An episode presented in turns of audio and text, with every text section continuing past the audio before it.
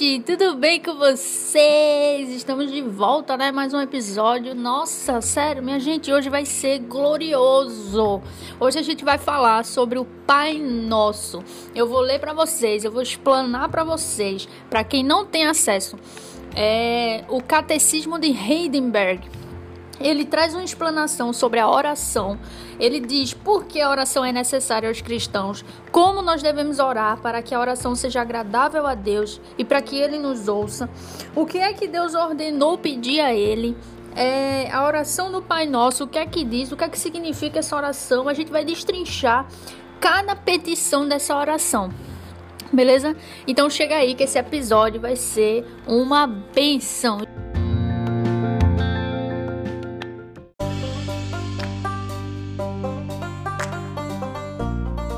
Oi, gente! Então, vamos lá. Primeiro eu queria ler com vocês o Pai Nosso, antes da gente começar a falar um pouquinho sobre a oração, certo? E o que é que diz a oração do Pai Nosso? A oração do Pai Nosso está lá em Mateus, capítulo 6, versículo 9 até o 13. E também está lá em Lucas, capítulo 11, do versículo 2 ao 4. E o que é que diz no Pai Nosso a gente já conhece. Pai nosso que estás nos céus, santificado seja o teu nome. Venha o teu reino, faça-se a tua vontade, assim na terra como nos céus. Pão, assim na terra como no céu. O pão nosso de cada dia dá-nos hoje, e perdoa-nos as nossas dívidas, assim como nós perdoamos, assim como nós temos perdoado aos nossos devedores. E não nos deixes cair em tentação, mas livra-nos do mal, pois teu é o reino, o poder e a glória para sempre. Amém. É, eu queria primeiro dizer para vocês o seguinte: tudo que eu falar aqui é baseado na palavra de Deus, as escrituras sagradas, e eu também vou ler bastante do Catecismo de Heidenberg. O Catecismo de Heidenberg, para quem não sabe o que é, é, uma, é como se fosse uma confissão de fé, é um catecismo. É, lá atrás, né, a igreja é, houve em vários lugares, né? A igreja criou, é, é, é, ela determinou o que é que ela crê. Porque na época estava surgindo muitas heresias, como por exemplo o gnosticismo e tudo mais. Então, para é, essas heresias não penetrarem dentro da igreja, a igreja sempre combatia muito, como por exemplo Irineu. Irineu combatia muito, ele escreveu o livro da Patrística né, contra heresias combatendo essas heresias. E esses pais da igreja, eles fizeram essa compilação do catecismo é, de, de Heidenberg. Tem o de Heidenberg, tem a confissão belga, tem também, por exemplo, isso são os símbolos de fé da Igreja Reformada, né? A gente tem também, por exemplo, a, o, a confissão de Westminster, tem o Catecismo Maior e de Westminster, o Catecismo Breve de Westminster, a confissão tem também enfim, tem vários símbolos de fé. E esses símbolos de fé nada mais é do que a compilação de tudo que cremos, de, das doutrinas que nós cremos sobre oração, sobre a lei, sobre o homem, sobre Deus, sobre a Trindade, sobre tudo, tudo que nós cremos. Então, por que é importante ler eh, os símbolos de fé? Porque é, é importante a gente é, ter essas perguntas respondidas, né? Por exemplo, a oração que a gente vai falar hoje. O Catecismo de Heidenberg, ele responde perguntas como, por exemplo, a pergunta lá 116 do artigo 116. Por que a oração é necessária aos cristãos? Você sabe por que é necessária? Entendeu? Então, assim, são, são várias compilações de, de, de daquilo que nós cremos. Daquilo que nós cremos.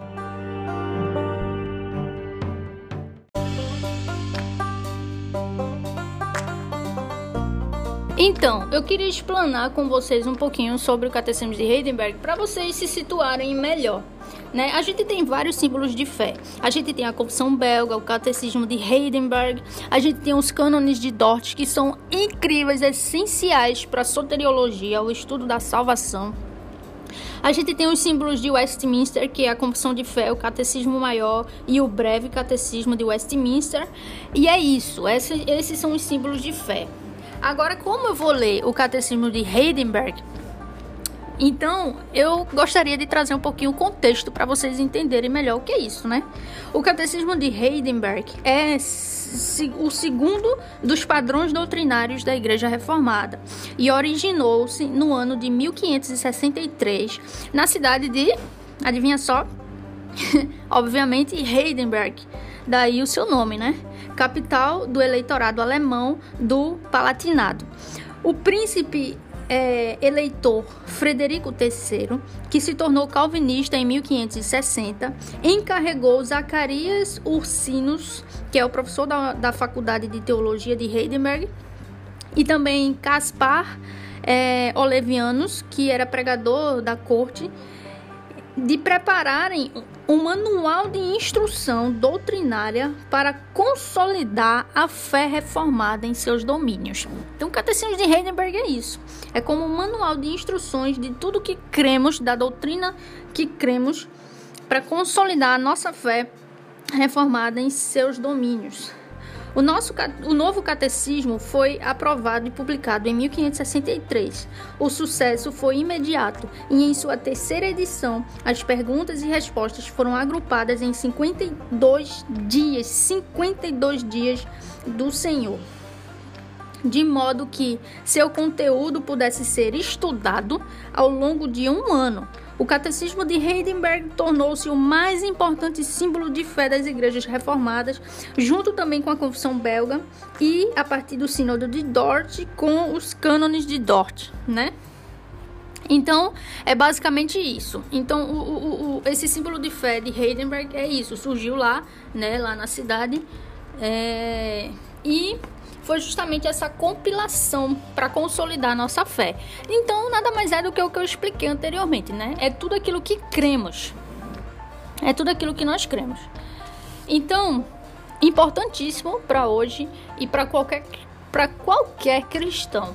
Qualquer, porque é, é, como eu disse, aqui o que tem aqui não é uma invenção de pessoas, é simplesmente a Bíblia Sagrada, as doutrinas da Bíblia Sagrada.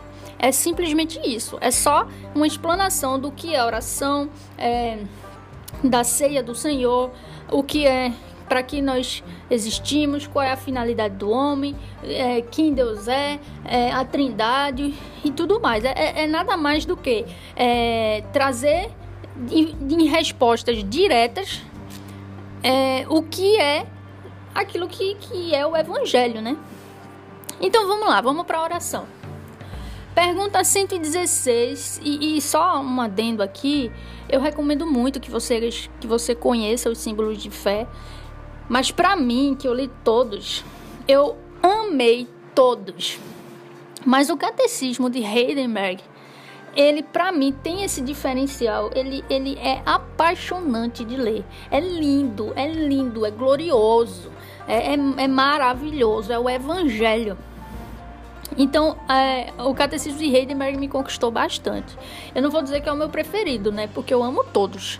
Mas me conquistou bastante. E vocês vão entender o porquê. Vamos lá, a oração. Vamos falar sobre a oração. Primeira pergunta do artigo 116 aqui do Catecismo de Heidelberg, ele traz por que a oração é necessária aos cristãos. Você já parou para pensar sobre isso? Por que, que é necessária? E ele diz o seguinte: porque a oração é a parte principal da gratidão que Deus requer de nós. Além disso, Deus quer conceder sua graça e seu Espírito Santo somente aos que continuamente lhe pedem e agradecem de todo o coração. E ele traz aqui embaixo sempre, sempre, sempre as referências bíblicas para tudo que ele está falando. Isso tem lá em Salmos 50, 14, Salmos é, 15, Mateus 7, do 7 ao 8, Lucas 11, do 9 ao 10, 1 Tessalonicenses, do 5, capítulo 5, do 17 ao 18. Então, a oração é necessária porque a oração ela é um meio de graça que o Senhor nos concede para nós agradecermos a Ele e para nós continuamente lhe pedir, agradecer, render glória e graças ao Senhor, adorá-lo. Então a oração é um meio de graça que Deus nos sustenta na fé E é uma forma de nós termos relacionamento, intimidade com Deus, de nós termos gratidão a Deus. É um meio onde nós somos fortalecidos por Deus. Deus nos responde, nós pedimos a Ele, levamos a Ele nossas preocupações, nossas petições e Ele nos responde. Então, como ele diz aqui, a oração é uma parte principal da gratidão que Deus requer de nós. Então, nós fomos salvos através de Cristo e um dos meios de nós agradecermos a Deus é pela oração. É conversar com Deus. É pela oração. Então a oração é um meio de gratidão que Deus requer de nós, né? Então, se você é grato por ser salvo, se você é grato por toda a obra que Cristo realizou, pela santidade que o Espírito Santo está operando em você, então com certeza você vai ser levado pelo Espírito Santo a agradecê-lo em oração. a exercitar a oração como gratidão, vai ser é uma coisa natural, não é penoso. Não é penoso, é gostoso, é prazeroso. Sabe, se você não sente prazer em orar, clame ao Senhor, Senhor, dar-me, mostra-me o prazer da oração. Porque uma vez eu já falei aqui, mas uma vez Paulo, é, Paulo não, Paul, Ju, Paul Washer, Paul Washer, ele falou o seguinte, ele disse assim, é, ler a Bíblia pra gente é mais fácil, né? Pra carne. A carne gosta quando a gente lê a Bíblia, porque ler a Bíblia faz a gente, né? A gente abrir a boca para falar aquilo que a gente leu. Então a gente às vezes, muitas vezes fica soberbo, né? Cheio do saber. Por isso que a carne gosta. Mas a oração não, porque a oração ninguém tá vendo. Ninguém tá vendo quando você tá orando. Ninguém tá vendo que você tá abdicando seu tempo ou aquilo que você tá abdicando para você estar tá em comunhão com Deus. É, é, todo mundo sabe que a oração é difícil. É, no sentido de que a nossa carne luta contra isso. Ela não quer. Ela é, a nossa carne muitas vezes é ociosa.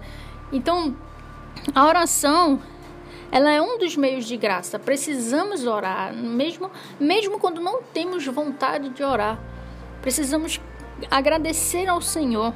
Isso é um gesto de gratidão. E também Deus, além disso, Deus ele quer conceder a sua graça e o seu Espírito Santo somente aos que continuamente lhe pedem e agradecem de todo o coração. Então a gente precisa, entre aspas, incomodar a Deus em oração, pedindo aquilo que necessitamos. Ele sabe, sabe, mas nós precisamos pedir a Ele, precisamos ir a Ele, porque é essa forma que Ele ordenou que façamos. Então, a oração ela é uma coisa prazerosa, não é para ser uma coisa penosa. Se você está vendo a oração como algo ritualístico, ou então como algo penoso, difícil, sabe, que você faz de forma mecânica, é com isso, com esse episódio que eu quero mudar isso, mudar a sua forma de pensar. E eu, e eu Oro para que o Espírito Santo ele abra o seu entendimento, para que você enxergue isso. Então clame ao Senhor para que o Senhor conceda é, o prazer, para que você tenha alegria e prazer na oração. Agora, segundo, como nós devemos orar? Como nós devemos orar para que a oração seja agradável a Deus e Ele nos ouça? Você já parou para pensar sobre isso? Eu já parei para pensar sobre isso. Às vezes eu penso, poxa, será que a minha oração está agradando realmente a Deus? Como... Porque às vezes a gente ora cada besteira, viu? De forma tão errada. Mas ele responde o seguinte: primeiro, primeira coisa, devemos invocar de todo o coração o único e verdadeiro Deus que se revelou a nós em Sua palavra e orar por tudo o que ele nos ordenou para pedir. Segunda coisa, nós devemos conhecer muito bem nossa necessidade e nossa miséria, a fim de, de nos humilharmos perante Sua Majestade. Isso é importantíssimo. Você tem que conhecer muito bem, se colocar no seu lugar e saber a sua necessidade de Deus, que você necessita de Deus, a sua miséria, que você nasceu no pecado e necessita da graça do Senhor, que Ele lhe sustenta que, você precisa dele para ele lhe sustentar, lhe santificar e lhe purificar. E também para nos humilharmos, humilharmos perante Sua Majestade. Eu vejo Davi, Nossa, Davi era um cara que, que nas orações dele você vê que ele se humilhava diante de Deus. Quando teve aquela praga lá que o Senhor enviou, uma praga, né? Foi lá nos últimos capítulos de 2 Samuel. Se não foi o último, foi o penúltimo. Também se repete em Crônicas, Primeira Crônicas. No finalzinho também de Primeira Crônicas. É, quando Deus enviou a praga, né, que Davi viu, Davi viu que foi por causa dele que aquela praga, o Senhor enviou aquela praga para o povo, né, por causa de um erro dele. E e o que é que acontece? Davi, ele se humilha diante de Deus. Ele vai em oração a Deus e se humilha. Precisamos nos humilhar diante de Deus. Principalmente nessas situações em que estamos vivendo hoje. A gente vê a situação do coronavírus, situação de nuvem de gafanhoto, isso tudo são sinais do princípio das dores. Fome, Jesus disse, né? Fome, pragas. Já estamos tendo pragas. E já está se iniciando fome, né? Porque essa nuvem de gafanhotos aí já está gerando, de, é, de certa forma, fome lá na Argentina e está vindo para o Brasil. Então, assim, isso tudo são sinais do princípio das dores. E o que é que devemos fazer? É aí que devemos mesmo orar e clamar ao Senhor, buscar o Senhor e nos humilharmos diante do Senhor. Por isso que Jesus diz: é, bem-aventurado é, os humilhados, né? aqueles que se humilham, os humildes e aqueles que se humilham, porque são aqueles que reconhecem sua miséria, são aqueles que reconhece a sua a necessidade que ele tem de Deus, ele necessita de Deus, ele sabe que não não consegue fazer nada sem Deus. E reconhece a sua miséria. Então, é, precisamos nos humilharmos diante de Deus. E terceiro, isso tudo é resposta para aquela pergunta: como é que a gente deve orar e para que a oração seja agradável a Deus e Ele nos ouça, certo?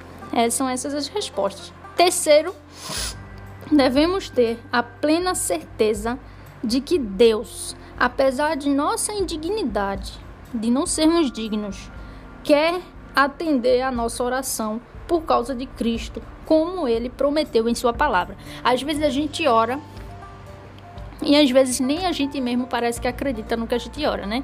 É muito comum isso com relação ao perdão. Você cai, você pede perdão a Deus, você sabe que Deus lhe perdoou, mas você mesmo parece que não crê que ele de fato lhe perdoa. Parece que você fica remoendo aquilo. Então a gente precisa ter plena certeza de que Deus, apesar de não sermos dignos, apesar da nossa indignidade, Deus, temos que ter certeza de que Deus quer, ele quer, ele deseja atender a nossa oração. Deus quer atender a sua oração, meu irmão. Não pense que Deus não quer lhe atender, ele quer lhe atender, apesar da sua indignidade, apesar da sua miséria.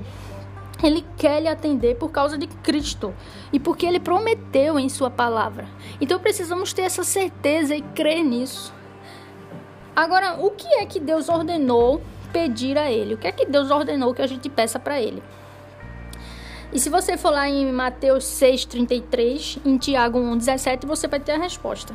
E a resposta é o seguinte: tudo que é necessário ao nosso corpo e à nossa alma, como Cristo, o Senhor, o resumiu na oração que ele mesmo nos ensinou. Então, o que é que ele está dizendo aqui? O que é que Deus ordenou para que a gente peça para ele? Tudo que é necessário para o nosso corpo, para a nossa alma. De acordo com o que Cristo nos ensinou através da, da oração do Pai Nosso. Então vamos ler lá a oração do Pai Nosso para gente e destrinchar um pouquinho ela para gente ver. Nossa, é, é, é glorioso isso, minha gente, sério, é glorioso demais. Eu vou ler aqui para vocês. Vamos lá. A gente leu, não foi? Pai nosso que estás nos céus, santificado seja o teu nome, venha o teu reino, faça-se a tua vontade, assim na terra como no céu. O pão nosso de cada dia dá-nos hoje e perdoa-nos as nossas dívidas, assim como nós temos perdoado aos nossos devedores. E não nos deixes cair em tentação, mas livra-nos do mal, pois teu é o reino, o poder e a glória para sempre. Amém. Essa é a oração. Mas primeiro, primeiro, primeiro, primeiro, por que Cristo nos ordenou dizer a Deus Pai Nosso? Por quê?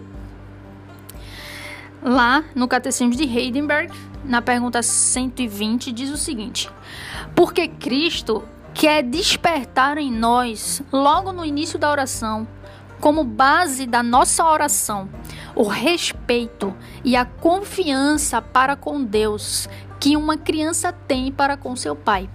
Pois Deus se tornou nosso pai por Cristo.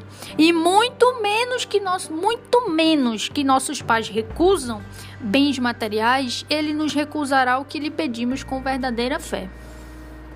Então, o que ele está dizendo aqui é o seguinte: quando Jesus ensina para nós orarmos, Pai Nosso, lembra a pergunta? O que Deus ordenou que nós devemos pedir para Ele? Tudo que é necessário para o nosso corpo e nossa alma, como Cristo, nosso Senhor, resumiu isso através da oração do Pai Nosso. Então, tudo que Deus ordenou para que a gente peça para Ele está no Pai Nosso, porque Cristo resumiu, que é nossas necessidades do corpo e da alma. Então a gente vai destrinchar o Pai Nosso. E a primeira coisa que a gente vê da oração do Pai Nosso é a primeira, as duas primeiras palavras, Pai Nosso, né? Que Jesus inicia a oração, Pai Nosso. Que quer dizer justamente isso. Jesus ele quer nos despertar logo no início, a, como a base da nossa oração. A gente tem que ter não só em mente, mas em nosso coração, a confiança em Deus como uma criança tem com seu pai. Então, o Pai Nosso é justamente para nós entendermos, já iniciarmos a oração crendo que Deus é nosso Pai, assim como nós temos um Pai, como nós criança tivemos um Pai e, e confiamos nele, é assim que devemos nos achegar a Deus. Pai, papai, meu pai, pai nosso, né? Não é só meu, é nosso. Então é da igreja de Cristo, a igreja como um todo, universal de Cristo né, no sentido da igreja como um todo. Então, a primeira coisa é isso. A gente tem que orar crendo nisso, que, que a base da nossa oração é que é termos a confiança em Deus como uma criança tem confiança com o seu pai. Porque Deus se tornou nosso pai por causa de Cristo. Deus se tornou nosso pai. Então, quando você for orar, ore ao seu pai. Deus é o nosso Pai. Então a gente tem que ter isso em mente e em nosso coração quando formos orar, crer nisso. Isso tudo ele traz as referências, só que se eu for ficar falando as referências vai demorar muito, porque são muitas referências. Por exemplo, respondendo essa pergunta, a gente tem referência em Mateus 7, do 9 ao 11, Lucas 11, do 11 ao 13. Então, são muitas, muitas. Então eu vou, eu vou me, de, me delimitar apenas às perguntas e respostas, às referências. Quem quiser, eu posso passar toda pessoalmente, se quiser. Aí ele pergunta o seguinte: por que se acrescenta, né, Pai Nosso? Por que se acrescenta que estás nos céus? Você já parou para pensar? A oração do Pai Nosso começa assim: Pai Nosso, que a gente já viu que, que devemos crer quando orarmos com relação a isso, o Pai Nosso. E essa parte que estás nos céus, por que essa parte que estás nos céus? Porque Jesus acrescenta isso. E ele traz uma resposta aqui, meu amigo, sensacional. Ele diz o seguinte: porque assim Cristo nos ensina a não terem uma ideia terrena da majestade celestial de Deus e a esperar da onipotência dele tudo que é necessário ao nosso corpo e à nossa alma. Isso é lindo, isso é glorioso. Veja, quando Jesus diz, quando ele acrescenta, Pai Nosso, né? E ele acrescenta que estás nos céus, o que, é que ele está querendo dizer? Ele está querendo dizer que quando a gente for orar, a gente tem que ter em nossa mente, em nosso coração, a certeza e a confiança, a gente tem que crer que a gente não deve ver Deus de uma forma terrena, uma ideia terrena, mas a gente tem que ver Deus como ele está acima de nós aqui está nos céus, ou seja, ele é Deus, ele é superior, ele está acima, ele, ele está de forma é, completamente acima de nós, nos céus, acima, elevado. Então a gente não deve ter, quando a gente orar, uma ideia terrena da majestade celestial de Deus. A gente tem que esperar a da onipotência dele tudo que nós necessitamos ao nosso corpo e à nossa alma. Então, quando você for orar, não pense em Deus com uma mente terrena, com a ideia terrena da majestade de Deus. mas pense em Deus como um ser elevado, como um Deus todo-poderoso, onipotente, né? E que está acima acima da sua sabedoria, que está acima do seu querer, que está acima de você, que é digno.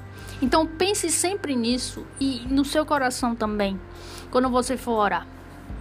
E aí ele continua, né? Pai nosso que está nos céus, continuando: santificado seja o teu nome.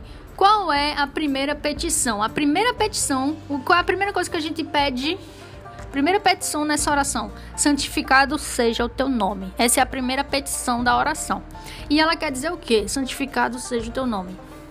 Ela quer dizer o seguinte: faze primeiro que te conheçamos em verdade e te santifiquemos, honremos e glorifiquemos em todas as tuas obras, em que brilham tua onipotência, tua sabedoria, tua bondade, tua justiça, tua misericórdia e verdade. Faze também que, des, de, que dirijamos toda a nossa vida, nossos pensamentos, nossas palavras e nossas obras, de tal maneira que o teu nome seja, que o teu nome não seja blasfemado por nossa causa, mas seja honrado e glorificado. Minha gente, pelo amor de Deus, isso é glorioso, isso é lindo, isso é, nossa, isso é isso é na glória de Deus. Véio. Veja só. Então, primeira petição. Qual é a primeira petição da oração? Santificado seja o teu nome, o nome de Deus. Santificado seja o teu nome. O que, isso quer dizer? Quer dizer que quando nós orarmos, nós temos que fazer primeiro com que, que nós temos que pedir para que Deus nos faça conhecê-lo em verdade e, santif e que te santifiquemos e que o santifiquemos, o honremos, honremos, temos que honrá-lo e glorificá-lo em todas as nossas obras. Que brilhe a onipotência de Deus, a sabedoria de Deus, a bondade de Deus, a misericórdia, a verdade. Faze também né, fazer também que nós desejamos, que Deus nos faça com que nós dese... que, com que nós para que Deus nos dirija toda a nossa vida, os nossos pensamentos, nossas palavras e nossas obras de tal maneira que o nome de Deus não seja blasfemado, que ele conduza a nossa vida, que ele dirija a nossa vida, nossos pensamentos, palavras e obras, para que o nome dele não seja blasfemado por nossa causa, mas que seja honrado e glorificado. Isso é maravilhoso, é assim que devemos orar, é com esse pensamento e sentimento que devemos orar, crendo nisso. Na primeira petição, que é isso. Então, quando você Toda vez quando você for orar agora esse Pai Nosso, lembre-se disso. Primeira petição, santificado seja o teu nome, quer dizer isso. Lembre-se disso. Peça a Deus isso. Então, clame, glorifique ao Senhor através disso. Qual é a segunda petição? Venha ao teu reino, não é? Pai nosso que estás no céu, santificado seja o teu nome. Segunda petição, venha ao teu reino. Então, é pedir que venha o reino de Deus. O que é que isso significa? Isso quer dizer o seguinte: governa-nos por tua palavra e por teu espírito, de tal maneira que cada vez mais nos submetamos a ti, nos submetamos a ti. Conserva e aumenta tua igreja Destrói as obras do diabo e todo poder que se eleva contra ti e todos os maus planos que são inventados contra a tua palavra, santa palavra, até que venha a plenitude de teu reino em que tu serás tudo em todos. Então veja só, essa segunda petição pequenininha, venha ao teu reino, quer dizer isso tudo. Então, esse tudinho que eu li agora é o que quer dizer, desculpa, é o que quer dizer essa pequena segunda petição, que é: venha o teu reino. Então, quando você estiver orando o Pai Nosso e chegar nessa parte, nessa segunda petição, venha o teu reino, quando você pedir a Deus, venha o teu reino, lembre-se que você, quando estiver pedindo isso, lembre-se na sua mente, do seu coração, crendo, pedindo a Ele para que Ele governe a, a palavra dele por meio do, do Espírito dele, de tal maneira que cada vez mais nós nos submetamos a Deus. Então, quando diz venha o teu reino, é isso que quer dizer. Que pela Sua palavra, o seu Espírito, cada vez mais, de tal maneira, Ele haja, para que nós nos submetamos a Ele, ao reino dele, porque Ele é o Rei.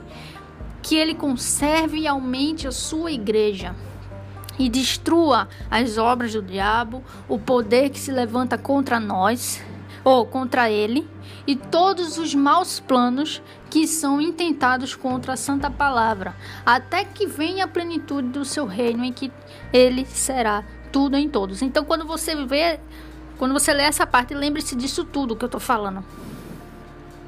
Agora diga para mim se não é glorioso. Isso é glorioso, minha gente, sério. Eu, eu, eu acho essa oração assim e essa explicação do catecismo de Heidenberg incrível, incrível. Eu acho assim de uma profundidade tremenda.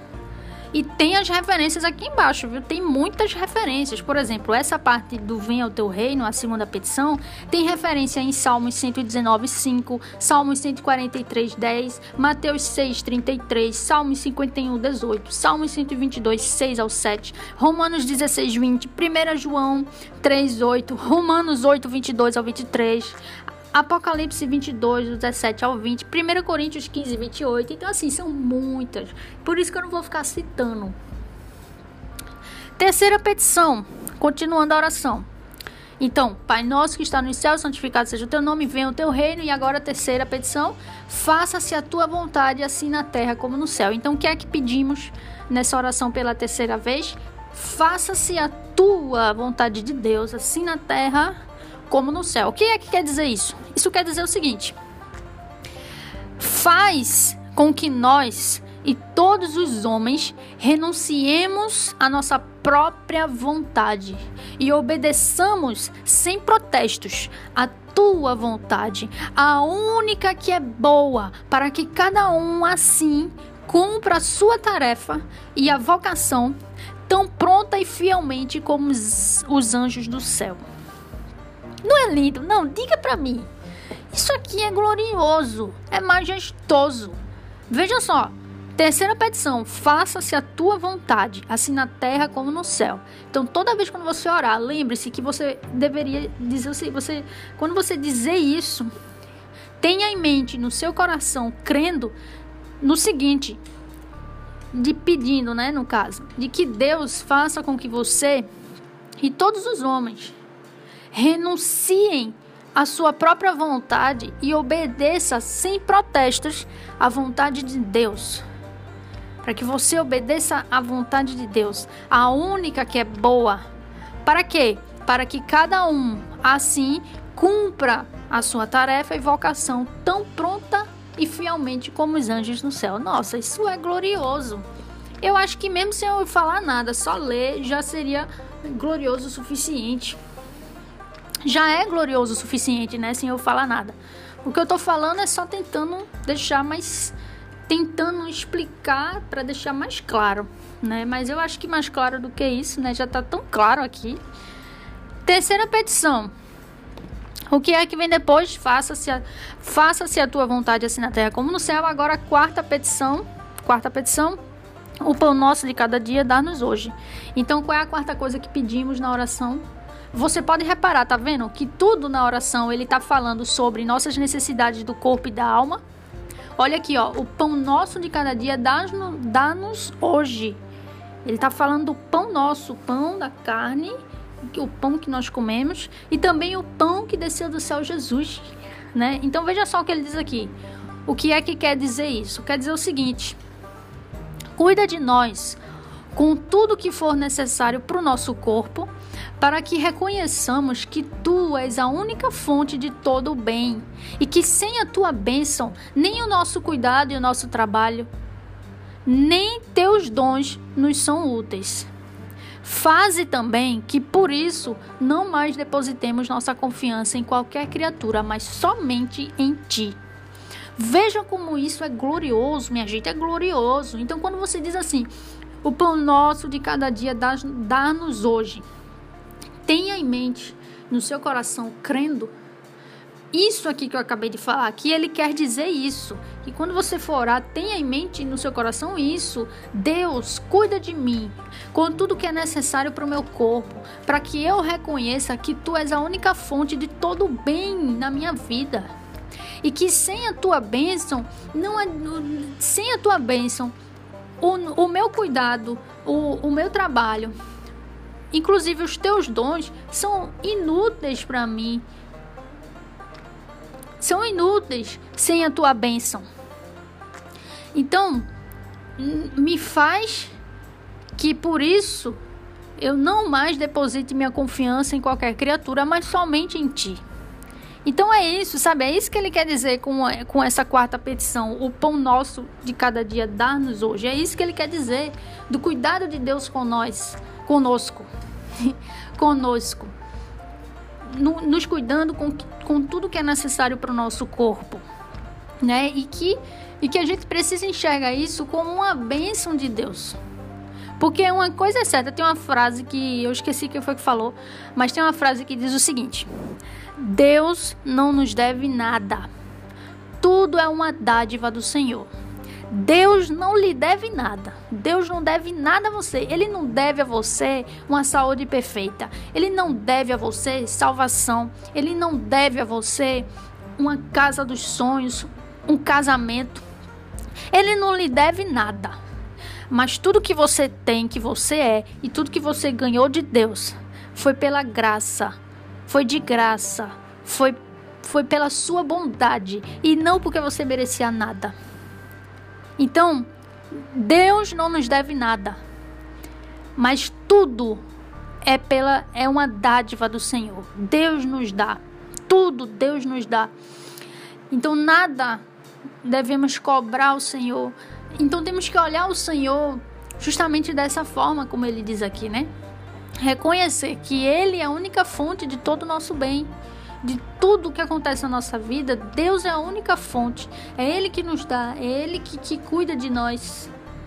É Ele que nos dá tudo que é necessário para o nosso corpo, para a nossa alma. Precisamos reconhecer isso e depositar nossa confiança nele, somente nele. Vamos lá, quinta petição. Qual é a quinta petição? Então a gente viu, né? O pão nosso de cada dia dá-nos hoje. Quinta petição. E perdoa-nos. Olha só o que você está pedindo Perdoa-nos as nossas dívidas, assim como nós temos perdoado aos nossos devedores. O que é que ele quer dizer com isso? Por causa do sangue de Cristo, não cobres de nós, Senhor, mis miseráveis pecadores que somos, não cobre de nós nossas transgressões, nem o mal que ainda há em nós. Assim como tua graça em nós faz com que nós tenhamos o firme propósito de perdoar nosso próximo de todo o coração. Eu não sei se você entendeu o que eu li, eu vou explicar melhor. A quinta petição é a seguinte: perdoa-nos quando você pede a Deus, Deus, me perdoa-nos as minhas dívidas, assim como eu perdoo os dos meus devedores. O que é que quer dizer isso? Quer dizer isso que eu acabei de ler. Por causa do sangue de Cristo, Deus, meu Pai, Pai nosso que está nos céus, que está elevado acima do meu entendimento, acima da minha ideia terrena de majestade do Senhor, pela tua onipotência, por causa do sangue do teu filho amado Jesus Cristo. Não cobre de mim, miserável, miserável pecadora que sou, as, as minhas transgressões, nem o mal que, eu, que ainda há em mim. Não cobre de mim por causa de Cristo. Assim como tua graça em mim faz com que eu tenha o firme propósito de perdoar também o meu próximo de todo o meu coração, entendeu? Então veja como isso é profundo. Veja como isso é profundo. Eu vou ler de novo. Veja, é, é uma oração. Então, veja só. Perdoa-nos as nossas dívidas, assim como nós temos perdoado os nossos devedores. Eu quero que você fixe bem isso. Veja só. Senhor, é, é uma oração. Meu Pai que está nos céus. Por causa do sangue de Cristo, não cobre de nós, miseráveis pecadores que somos, não cobre de nós, por causa do sangue de Cristo, nossas transgressões, nem o mal que ainda há em nós. Assim como tua graça em nós faz com que tenhamos o firme propósito de perdoar o meu próximo, o nosso próximo, de todo o coração. Veja como isso é profundo. É isso que ele quer dizer com essa simples frase: Perdoa-nos as nossas dívidas, assim como perdoando, assim como nós temos perdoado aos nossos devedores. É isso que eu acabei de ler, o que ele quer dizer. A sexta petição e a última. O que é que diz? Perdoa-nos, né, as nossas dívidas, assim como nós temos perdoado os nossos devedores. E, por, e a sexta e última petição. E não nos deixes cair em tentação, mas livra-nos do mal. O que é que ele quer dizer com isso? Ah, Rani, é tão óbvio não deixar que a gente caia em tentação e nos livrar do maligno, do diabo, né? Certo, mas veja como ele explica isso aqui. Veja só, você está orando ao Senhor. E o que é que quer dizer isso? Não deixar cair em tentação e livrar-nos do mal. Quer dizer o seguinte: Senhor, meu Pai, somos tão fracos que por nós mesmos não podemos subsistir nem por um só momento. Além disso, os meus inimigos declarados, o diabo, o mundo e a nossa própria carne, nos tentam continuamente. Por isso pedimos-te, sustenta-nos, fortalece-nos pelo poder do teu Espírito Santo, a fim de que neste combate espiritual não sejamos derrotados, mas possamos fortemente resistir até que finalmente alcancemos a vitória total. Veja como isso é profundo, isso é glorioso, isso é glorioso, isso é glorioso. E se eu não sei se você está percebendo, mas se você está prestando atenção, você está percebendo que se você realmente está prestando atenção, você deve estar tá identificando que essa oração ela coloca a gente no nosso devido lugar. Estamos o tempo todo pedindo, pedindo. Por quê? Porque nós não conseguimos fazer nada. Precisamos de Deus. Veja, essa oração não está dizendo assim, Senhor, eu reivindico aquilo que é, aquilo que eu tenho direito. Não, essa oração é uma oração humilde, é uma oração que ele coloca no seu devido lugar. Você tem que pedir porque você não merece nada, porque, porque você precisa de Deus. Você tem que se humilhar, você tem que ir diante do Senhor de forma humilde. Então essa oração estampa isso na sua cara, entendeu? Você tem que, eu não sei se você está identificando isso. Não é uma oração de alguém que está reivindicando, porque tem muitas pessoas que parece que oram assim reivindicando a Deus como se tivesse algum direito. Entendeu? E não tem direito nenhum de nada. Então fica ordenando a Deus, fica, fica declarando coisas como se fosse acontecer e não tem nada a ver. Jesus nos ensinou a orar. Como é que devemos orar? Dessa forma que eu estou lendo para vocês. Percebeu? Eu não sei se você está percebendo, mas todas as vezes que eu estou explicando aqui, você pode perceber uma humildade. A humildade aqui, é, nós aqui, se você perceber, estamos na nossa posição de meras criaturas inúteis, que precisamos de Deus, um Deus que é o nosso Pai, que está acima de nós nos céus, acima de nós, que, que nós não devemos ter uma ideia terrena de Sua Majestade Celestial, e que as nossas petições, por isso que, veja, são petições, você está pedindo. As nossas petições têm que ser humildes, tem que ser reconhecendo a nossa inferioridade, indignidade. Nós não somos dignos, somos inferiores, completamente inferiores. Somos nada diante de Deus. Entendeu? Somos. É, precisamos estar no nosso devido lugar. E o que eu estou mostrando para você aqui, eu não sei se você está identificando aqui. Eu vou continuar, tá? Já está acabando. Mas eu não sei se você está identificando aqui essa humildade, é, esse posicionamento no seu lugar que você tem que estar. Tá. Não é reivindicando nem cheio de direito com Deus, não. Você tem que estar tá no seu devido lugar, como mera criatura que tem um Deus que é Pai por causa de Cristo. Por causa que Cristo nos reconciliou com o Pai. Então você tem que ser humilde. Você tem que ser, você tem que ser muito humilde, meu amigo. Você tem que ser, você tem que tirar da sua mente. Você tem que clamar ao Senhor para que quebre dentro de você todo orgulho e soberba. Você tem que ser humilde, se humilhar diante de Deus, reconhecer sua miséria, reconheça sua miséria, que você é um miserável diante de Deus. Você precisa dele. Você tem que reconhecer suas necessidades. Você necessita dele para tudo, para tudo na sua vida. Tudo. Então se humilhe perante ele, se humilhe, se coloque no seu lugar. Parem de ficar orando, é, exigindo um direito que você não tem. Deus não deve nada a ninguém. Deus não deve nada a ninguém.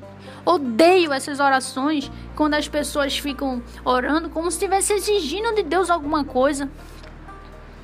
Que negócio ridículo é esse? Então, assim, a gente tem que se colocar no nosso lugar. E o nosso lugar é de miseráveis, é de, que de necessitados, de humilhados. Esse é o nosso lugar.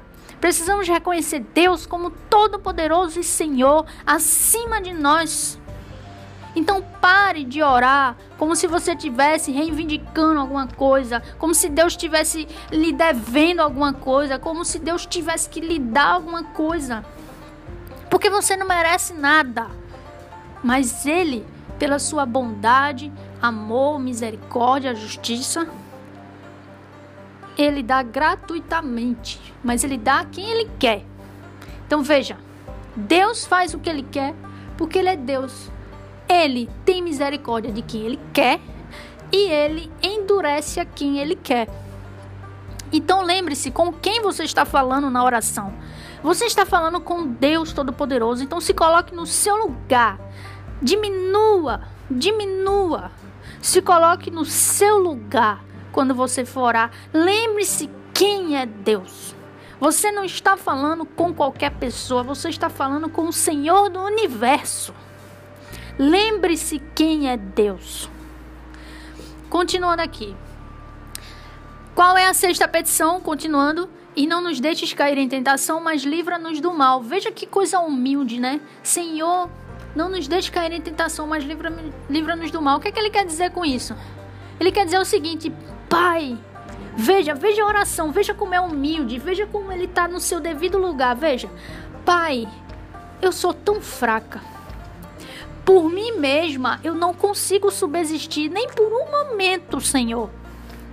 E além disso, os meus inimigos declarados, que é o diabo, o mundo e a, a minha própria carne, me tentam continuamente o tempo inteiro, Senhor. Por isso eu te peço, me sustenta, me fortalece pelo poder do teu espírito, porque eu não tenho poder nenhum. Me fortalece pelo poder do teu espírito, a fim de que neste combate espiritual eu não seja derrotada, mas que eu possa firmemente resistir até que finalmente eu alcance a vitória total. Veja como é humilde. Veja como é humilde. Não é aquelas orações assim, eu ordeno no que eu ordeno no nome de Jesus. O que é isso? Não, é humilde, é Senhor, eu sou fraca. Por mim mesma, eu não consigo subsistir nem por um momento. Eu reconheço isso. Eu tenho três inimigos: o diabo, o mundo e a minha própria carne, que me todos os dias me atormentam. Então me sustenta, me fortalece pelo teu poder, porque eu sou fraca, porque por mim mesmo eu não consigo. Me fortalece com o teu poder. Veja, veja como é humilde. Veja como está no seu devido lugar de criatura. Veja como é uma oração que Jesus nos ensinou a orar. Jesus nos ensinou a orar assim, meus irmãos. Não é uma oração soberba, não é uma oração, é uma oração humilde, onde você está no seu devido lugar. E Deus está no seu devido lugar, que é Deus. E por fim, como você termina a sua oração?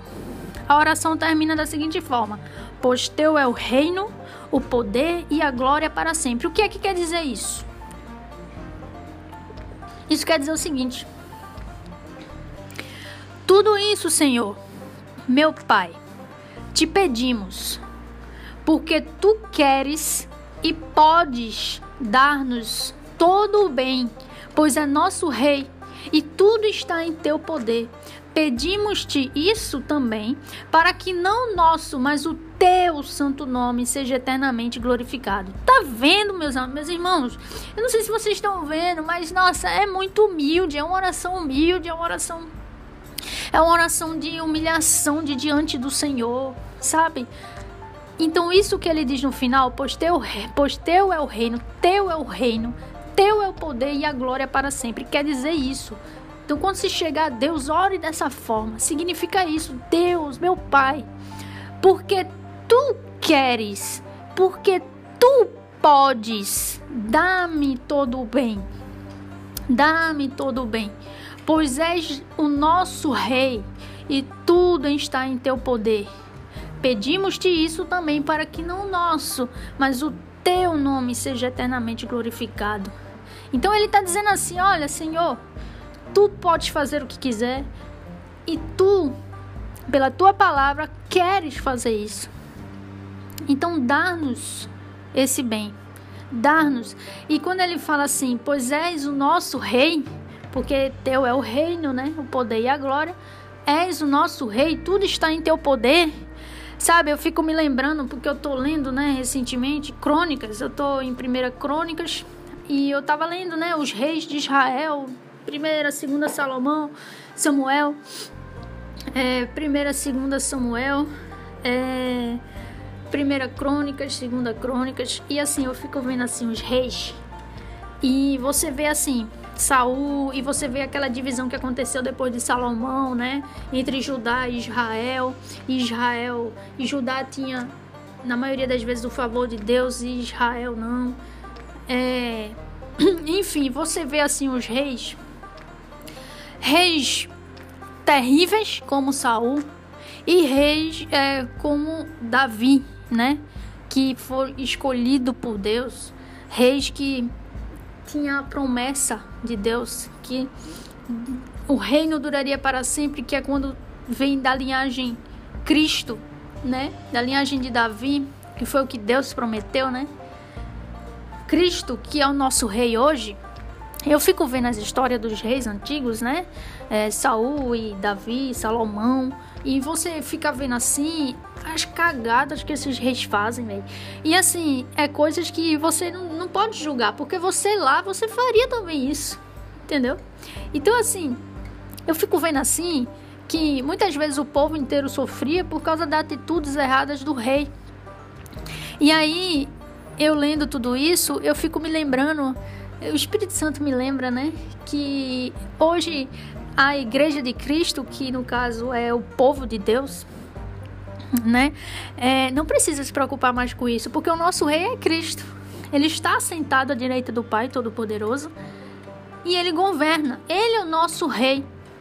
Então nós não precisamos nos preocupar porque o nosso rei é perfeito. Não temos um rei como Saul, um rei terrível que desobedece, orgulhoso, nem também um rei como Davi, que apesar de ser o homem segundo o coração de Deus, não, é como a menina dos olhos de Deus, né? E o homem segundo o coração de Deus também. Apesar disso, Davi é, também fez coisas ruins, horríveis também, pecados terríveis, como o adultério, o assassinato, né, do, de Urias, enfim, e aquelas mortes todas. Davi também errou, mas nós não. Nós temos um rei que é perfeito. Ele não erra, porque ele é perfeito e ele é totalmente santo. Ele é outro nível, entendeu? É outro nível, meu amigo. É Deus. Então, assim, é... isso me conforta muito, porque é Cristo que me sustenta, né?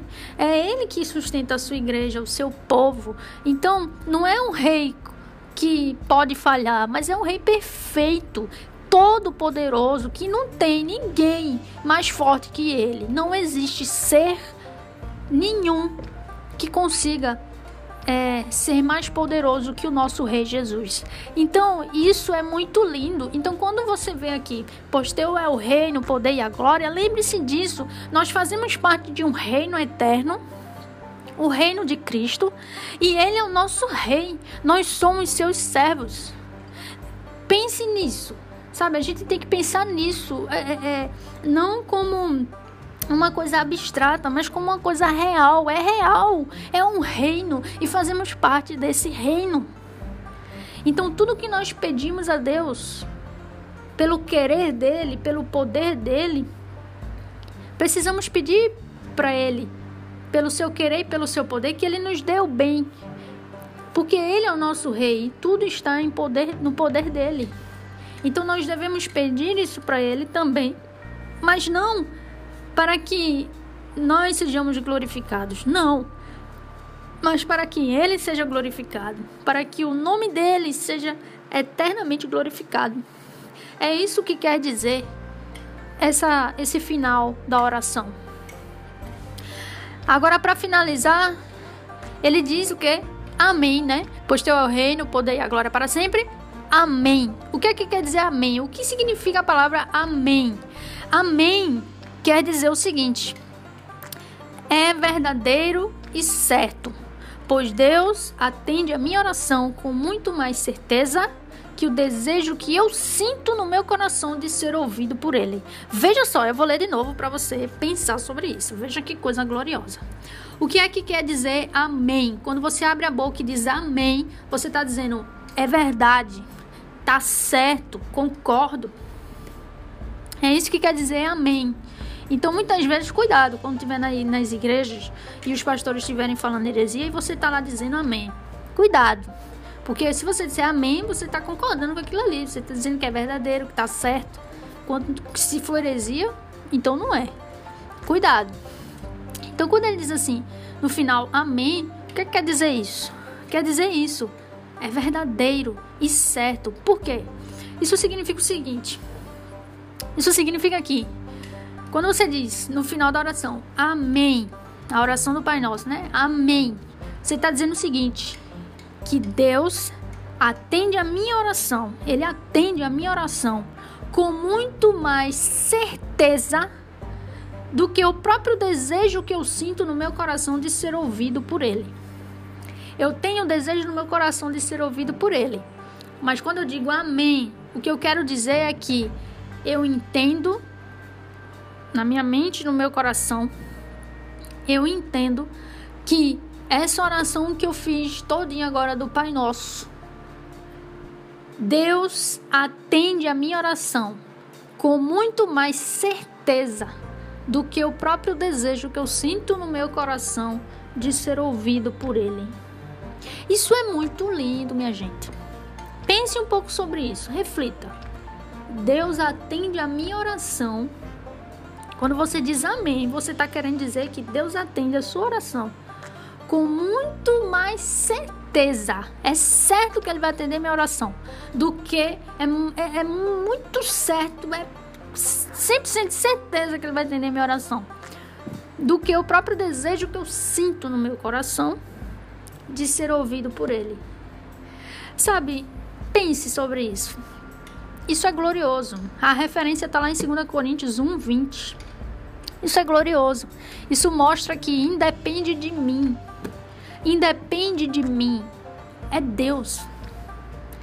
Deus atende a nossa oração com certeza. Não importa se eu, dese se eu desejo, o desejo do meu coração de ser ouvido por Ele, não, não é o desejo do meu coração de ser ouvido por Ele que vai determinar com que Ele me atenda. Ele me atende porque Ele prometeu. Entendeu? Nós devemos sentir o desejo sim no nosso coração de ser ouvido por Ele. Mas temos que crer que isso é uma certeza. Isso tem que ser uma certeza no nosso coração. Deus nos ouve, Deus nos atende. Sabe? Então, quando dizemos amém, é isso que quer dizer. Então, meus irmãos, é isso que eu queria destrinchar com vocês. A gente leu, né, todinho aqui, destrinchou todinho a oração do Pai Nosso. E, e conseguimos ainda responder algumas perguntas, né? Porque a oração é necessária para nós cristãos, como devemos orar para que a oração seja agradável a Deus e Ele nos ouça, e o que Deus ordenou para que pedimos, peçamos a Ele. Tudo isso a gente respondeu aqui. Você pode ter acesso ao Catecismo de Heidenberg. Eu não sei se tem de forma gratuita na internet, eu acho que não. Então, não pegue, não procure de forma ilegal, por favor, que isso é feio isso é errado. Mas você encontra com certeza para tem a venda, a venda eu sei que tem. Catecismo de Heidelberg você encontra aí facilmente. Agora, eu não sei se tem de forma gratuita, eu acho que não. Agora, o de Westminster, o símbolo de fé de Westminster, tem sim. Tem gratuito na internet. Não tem todos, mas tem gratuito na internet. O principal, que é o. que você pode ter acesso aí facilmente, ler. Agora é mais complexo um pouco do que o de Heidenberg, mas é também muito bom, eu recomendo muito. Então, assim, eu quis trazer isso para vocês para para mostrar a vocês que essa oração do Pai Nosso ela é muito mais profunda do que quando a gente lê assim superficialmente. Então, e também queria mostrar para vocês que essa oração do Pai Nosso, não só essa oração, mas esse é o nosso modelo de oração. Jesus nos ensinou a orar assim. Sempre temos que orar assim. Não assim no sentido de que tem que ser essa oração, mas no sentido dessa mesma lógica, né? De, de, de se colocar no seu lugar de criatura, de necessitar do Senhor. Reconhecer que o Senhor está acima nos céus, que Ele está acima, acima da nossa compreensão, Ele está acima de nós, Ele é o nosso Deus que nos governa. Reconhecer você no seu devido lugar, se humilhar, reconhecer como miserável que é, que necessita do Senhor, colocar sua confiança no Senhor. E é, é, nessa lógica, tá entendendo? Não é necessariamente essa oração, mas assim, é nessa lógica de você diminuir, de você reconhecer que você não é nada, de que você precisa de Deus, e pedir tudo aquilo que você necessita para o seu corpo e para sua alma, não de forma reivindicatória, que você não tem que reivindicar nada, mas clamando, clamando, pedindo pela bondade e misericórdia do Senhor, para que Ele lhe conceda, né, por causa de Cristo. Então, eu queria trazer essa oração para você ver o quão profunda ela é. O Catecismo de Heidelberg ele trouxe e ele mostrou é, de forma tão simples e tão direta quão profunda essa oração é. Ela é profundíssima, ela é muito profunda e ela é linda, é bela, é maravilhosa, é uma adoração ao Senhor, é glorificar a Deus. Uma oração dessa, glória a Deus, é bela. Então, assim, eu quis trazer justamente isso para abrir sua mente, que o, que, o coração, que o Espírito Santo opere no seu coração, trazendo a luz da compreensão de tudo que eu li. Que você enxergue a glória de Deus nessa oração, que você enxergue a sua pequenez. E que o Senhor ele trabalhe em você nas suas orações, para que você se coloque no seu lugar e lembre-se com quem você está falando que é o Senhor Deus Todo-Poderoso. Sabe? Então, foi por isso que eu quis trazer e também responder aquelas questõezinhas do início, né, que a gente respondeu sobre a oração, por que devemos orar e tudo mais, que eu achei também muito relevante. Eu espero que tenha abençoado muito você é, tudo isso. Espero que você tenha realmente apreciado e enxergado a profundidade dessa oração e tenha enxergado e ter e eu espero que o Espírito Santo ele tenha iluminado você para você enxergar o seu lugar, para você se colocar no seu lugar, sabe? Não é uma oração, ela é uma oração humilde. E é assim que Jesus quer que nós oremos, sabe? Não é uma oração que é só nesta oração, é em todas as orações. Devemos ser humildes, nos colocar no nosso lugar, entendeu? E é isso que eu queria trazer para vocês. A oração é um meio de graça do Senhor, é um meio de graça para que nós nos comuniquemos com Ele, para nós termos as respostas dele, para nós conversarmos com Ele, para nós pedirmos aquilo que necessitamos para Ele. E também para agradecer, é um meio de graça de Deus que é uma que quando nós somos salvos, né, regenerados, nós somos tão gratos, pelo menos comigo é assim, eu sou tão grata que orar para mim às vezes pode até ser difícil, às vezes a gente não tem vontade, mas sempre é por gratidão. Sempre. É sempre por gratidão ao Senhor. Então temos que ser gratos ao Senhor. né? E a, e a oração é um meio de gratidão, né? E é um meio de graça do Senhor para nos sustentar e nos manter firmes na fé. Então a oração ela é essencial na vida do cristão. Oração é como respirar. Você vai cozinhar, você para de respirar para cozinhar? Você para de respirar para pegar um ônibus? Você para de respirar para dormir? ou para trabalhar. Não, a oração é a mesma coisa. Do, você vai fazendo as coisas na sua vida e você vai orando, meu irmão, porque você, a oração é a nossa respiração, é o oxigênio. Entendeu? Então nós vamos trabalhando e vamos respirando, é a mesma coisa. Vamos trabalhando, estamos ali orando, estamos em comunhão com o Senhor. Paulo diz, é, Efésios 6, orar em todo tempo no Espírito. Não é simplesmente se trancar no quarto e orar. Orar em todo tempo é em todo tempo. Eu tô cozinhando, eu tô ali. Do mesmo jeito que eu respiro, eu oro. Porque a oração é justamente como o oxigênio. Necessitamos para nos mantermos vivos na fé, né? Firmes na fé, porque isso é um meio de graça de Deus. Então precisamos estar constantemente. Estou cozinhando, estou trabalhando, eu estou orando, eu estou em comunhão com o Senhor. Então é isso. A oração ela é essencial. Então uma oração correta, uma oração é, que glorifica a Deus, é uma oração como esta que eu li para você. Então, toda vez que você for orar, não só quando for orar o Pai Nosso, mas toda vez quando você for orar, lembre-se: esse é o modelo de oração. Uma oração de humilhação, humilde, que você fica no seu devido lugar, você reconhece Deus como quem Ele é. Né? Você sabe, presta atenção em quem, com quem você está falando, com respeito, com reverência, temor e amor.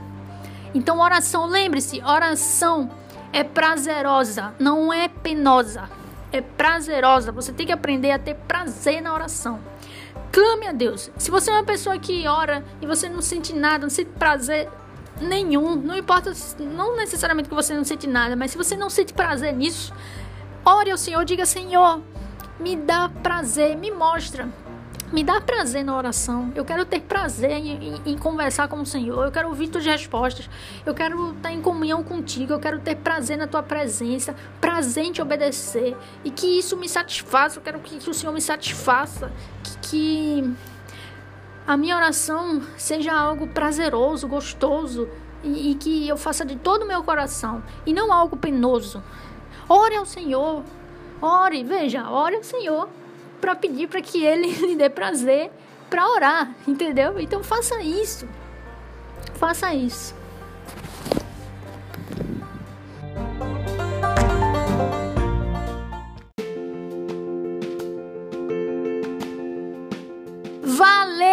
Gente! Sério, foi muito legal. Espero que tenha abençoado vocês. Nossa, quando eu li pela primeira vez o Catecismo de Heidenberg, eu fiquei apaixonada. E quando eu cheguei nessa parte, nossa, nossa, é muito lindo, é belo, é glorioso. Então, assim, é... não as palavras em si, mas o que elas significam, entendeu? Então, assim, eu espero que tenha abençoado muito vocês. A gente se vê semana que vem e se liguem, viu? Porque em breve vai ter um convidado aqui. A gente vai falar sobre um assunto, olhe, um assunto muito legal. E, sério, vai ser muito legal. Deus abençoe vocês. Uma semana maravilhosamente abençoada. E não esqueçam, orem ao Senhor. Mas lembre-se, Deus não lhe deve nada. Tudo é uma dádiva do Senhor, beleza? A gente se vê semana que vem. Valeu e glória a Deus!